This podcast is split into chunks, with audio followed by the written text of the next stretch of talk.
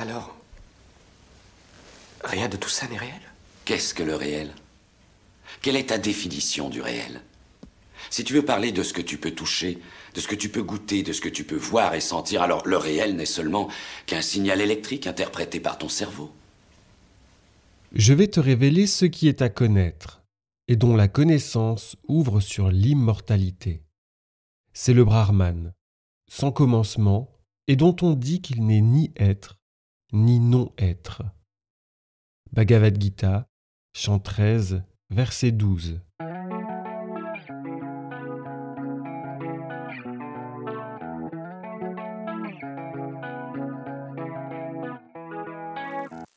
Le chemin de la connaissance continue de se dévoiler au Nyanin. Dans sa quête, ce dernier concentre ses efforts pour affûter son sens de la discrimination. Viveka. Sa lame il parviendra à déchirer le voile de l'ignorance. Libéré de ses chaînes, il plonge en lui vers la caverne du cœur pour se fondre dans le soi, Atman, identique à l'absolu, Brahman. Mais la route est longue et ardue. Certains maîtres affirment que la voie du jnana est la plus difficile de toutes. Au cours de cette seconde partie, nous verrons quelles sont les qualifications requises pour devenir gnanin et les deux voies qui mènent à la désidentification. Nous terminerons sur la pratique plus concrète, sur la façon dont s'organise le quotidien d'un pratiquant.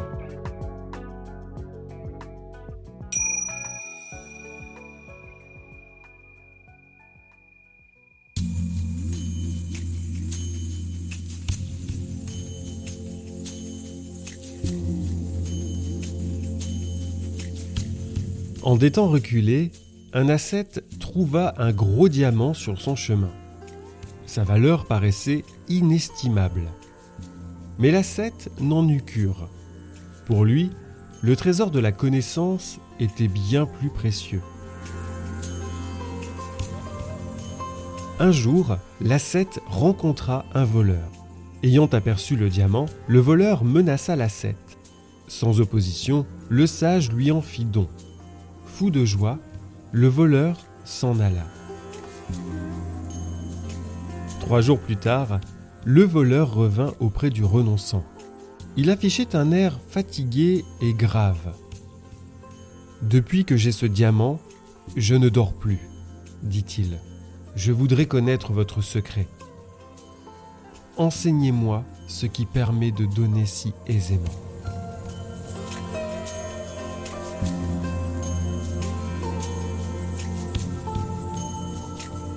Pour se lancer sur la voie du jnana, il est nécessaire d'avoir une capacité de raisonnement développée et une connaissance profonde des textes.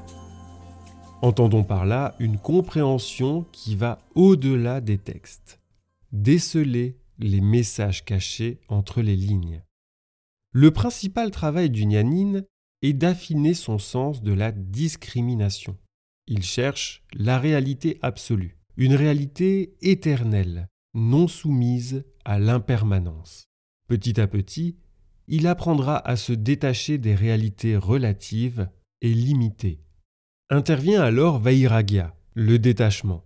On le connaît surtout par les Yoga Sutras. Pour Patanjali, seule la pratique répétée, Abhyasa, et le détachement, Vairagya, mènent au Samadhi. Pour un pratiquant de Jnana Yoga, le détachement se manifeste par un désintérêt des objets des jouissances des sens, ces derniers étant en effet de nature impermanente. Le gnanin renonce au monde sans l'abandonner. Il est un samnyasine, un renonçant. Il rejette les dogmes afin de se consacrer exclusivement à sa quête. Selon Tara Michael, le credo du gnanin est d'être dans le monde, mais non pas du monde. Voilà pourquoi il est possible de croiser la route de renonçant en Inde. Le gnanin tend à devenir le plus pur possible, un être sattvique. Il cherche à exterminer les désirs et à se désidentifier du corps. Plus le miroir est pur, plus il peut refléter clairement le divin. Vivekananda prônera que le véritable jnana consiste à se séparer complètement de la matière et de toute croyance. Qu'on se le dise, c'est le travail de toute une vie, voire de plusieurs. Au cours de cette labeur, le Nyanin cultive six trésors. Le premier d'entre eux est le calme de l'esprit.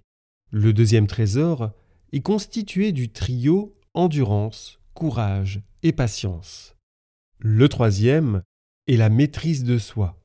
En quatrième, nous avons la cessation de toute activité en vue d'un but intéressé. Cinquième trésor, la concentration et la stabilité de l'esprit. Enfin, le sixième trésor est la foi venant d'une adhésion délibérée de l'entendement à la vérité.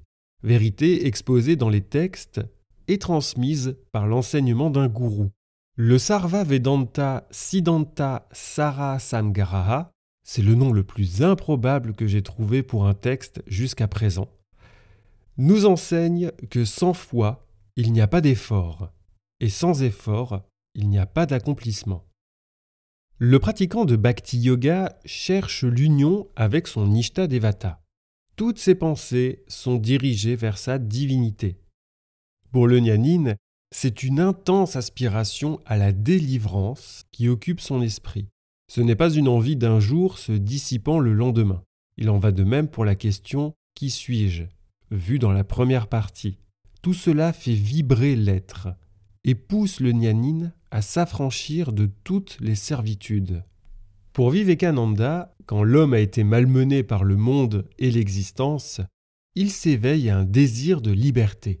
Il cherchera le moyen de s'échapper de la routine monotone de l'existence terrestre. Il cherche et apprend ce qu'il est réellement.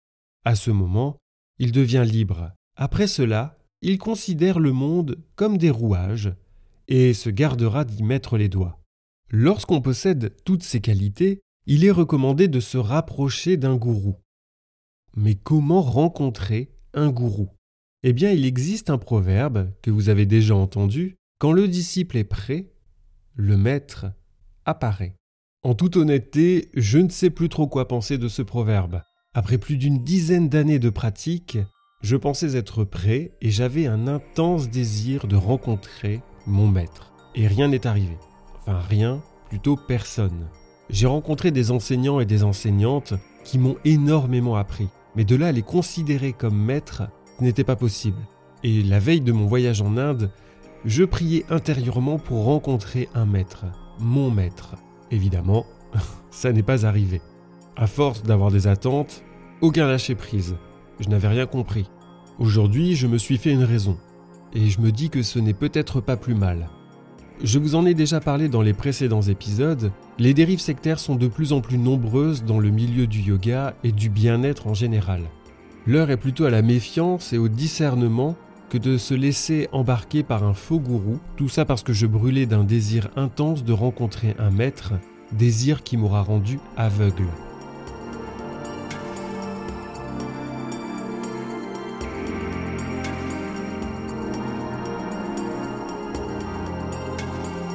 deux voies vers la désidentification s'ouvrent au Nyanin, la voie de l'affirmation et celle de la négation. La voie de l'affirmation est une recherche de la totalité. Progressivement, le Nyanin fait entrer toute la multiplicité dans le sein de l'unité. Pour cela, il utilise des mantras qui prônent cette affirmation. Tadvamasi, cela tuer, mantra que nous avons vu lors de la précédente partie, Aham Brahmasmi, je suis Brahman, Ayamatma Brahma, ce soi est Brahman, ou encore Prajnanam Brahma, Brahman conscience. Le yogin cherche également à percevoir l'essence de chaque objet. Par cette pratique, il progresse jusqu'à la conception du vrai comme existence, conscience et béatitude absolue. Sakshidananda, Brahman. La voie de la négation propose une approche différente, même si la destination finale reste la même. Ici, l'objectif est de se détacher de l'ego et du corps physique. Le Nyanin travaille sur la conception qu'il fait de lui-même. Il y a donc un lien très étroit avec la question Qui suis-je? Par négation, on entend élimination des attributs faussement octroyés au soi. Le gnanin chemine vers une mise à nu. C'est comme s'il était un oignon. Après épluchage, il retire successivement ses couches pour arriver au cœur. Pour se débarrasser de ses idées erronées, il se répète sans cesse la phrase suivante. Je ne suis pas le corps, je ne suis pas l'esprit, je ne suis pas la pensée, je ne suis même pas la conscience, je suis l'Atman. D'après Vivekananda, il faut que tout s'en aille, jusqu'à ce que nous atteignions ce qui ne peut pas être rejeté ou nié. On parle alors du véritable jeu. Ce jeu est le témoin de l'univers.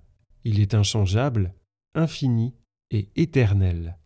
Puisqu'elle est une voie de dépouillement, la voie de la négation agit sur les enveloppes qui recouvrent le soi. On en compte cinq. La première enveloppe est le corps grossier. Il s'agit de notre corps croissant et surtout vieillissant.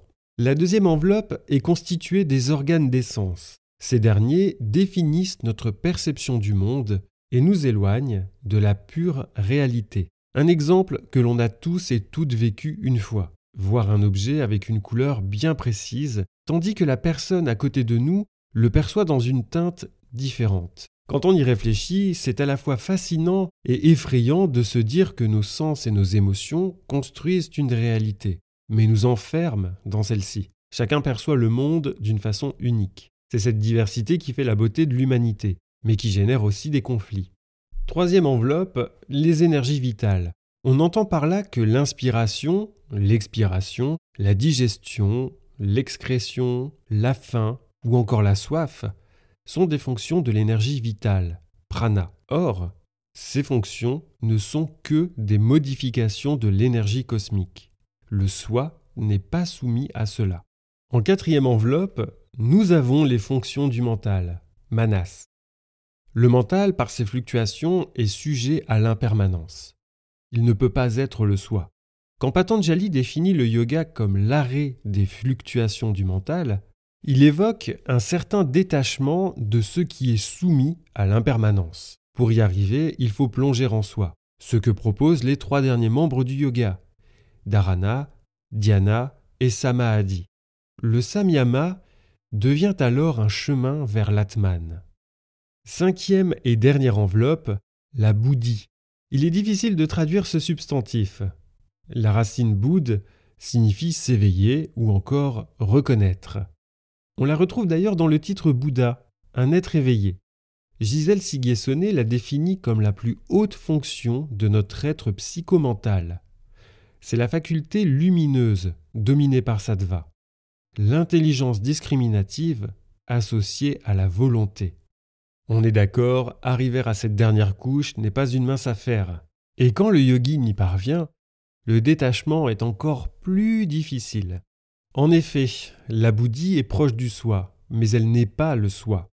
Si vous avez écouté l'épisode consacré au Samadhi dans la première saison, on se situe dans le Samadhi avec germe, Samprajñata Samadhi. Or, ce que vise le yogin, c'est le degré le plus élevé, le Samadhi sans germe, Asamprajñata Samadhi. La voie de la négation, Apavada en sanskrit, est considérée comme le remède à avidya, l'ignorance. C'est elle qui affûte la lame du discernement. Grâce à elle, le yogin chemine vers sa vraie nature.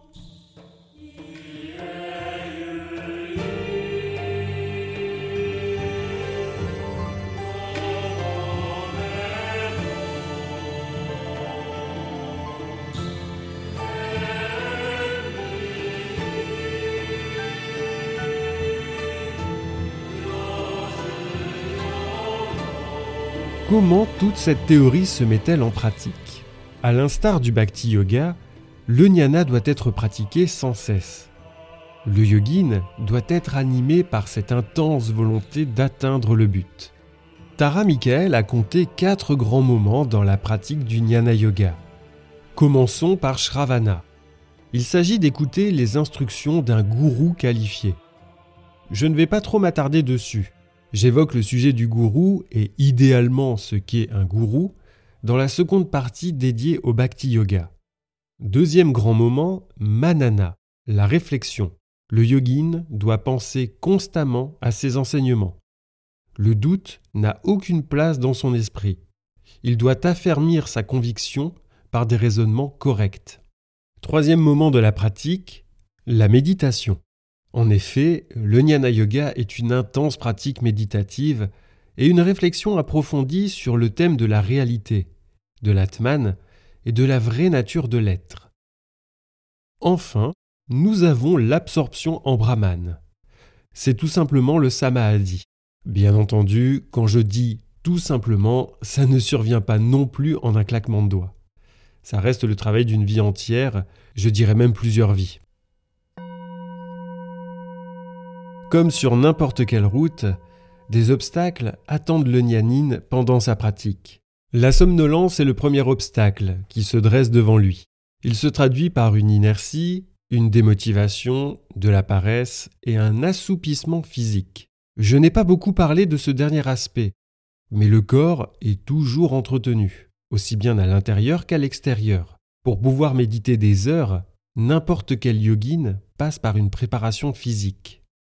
Un autre obstacle, et non des moindres, est la distraction causée par la foule des pensées et les souvenirs, ce qui nous amène à une troisième épreuve, l'attachement. À notre niveau, c'est peut-être la plus difficile. Dans nos différentes pratiques ou pendant des stages, nous avons tous vécu des expériences de transcendance, d'extase ou encore de calme absolu.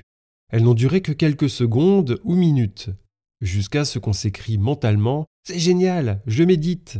À partir de là, c'est la dégringolade, et on retombe dans le flux incessant des pensées. Pourtant, le souvenir demeure. Il va nous pousser à revivre cette expérience d'ordre mystique. Le revers de la médaille est l'attachement qui en découle. Des attentes se créent autour de la pratique, sauf qu'on ne lâche pas prise. Et peut-être que le lâcher prise réside dans l'acceptation que cette expérience s'est produite une fois et ne reviendra plus. On libère de l'espace pour laisser place au silence intérieur. Quand on a atteint des états tels que le premier degré du samadhi, un obstacle final demeure, la satisfaction dans cet état. Bien que ce soit un état heureux, fait de jouissance et d'extase, il est non ultime. Y rester, c'est se complaire dans le samadhi avec germe.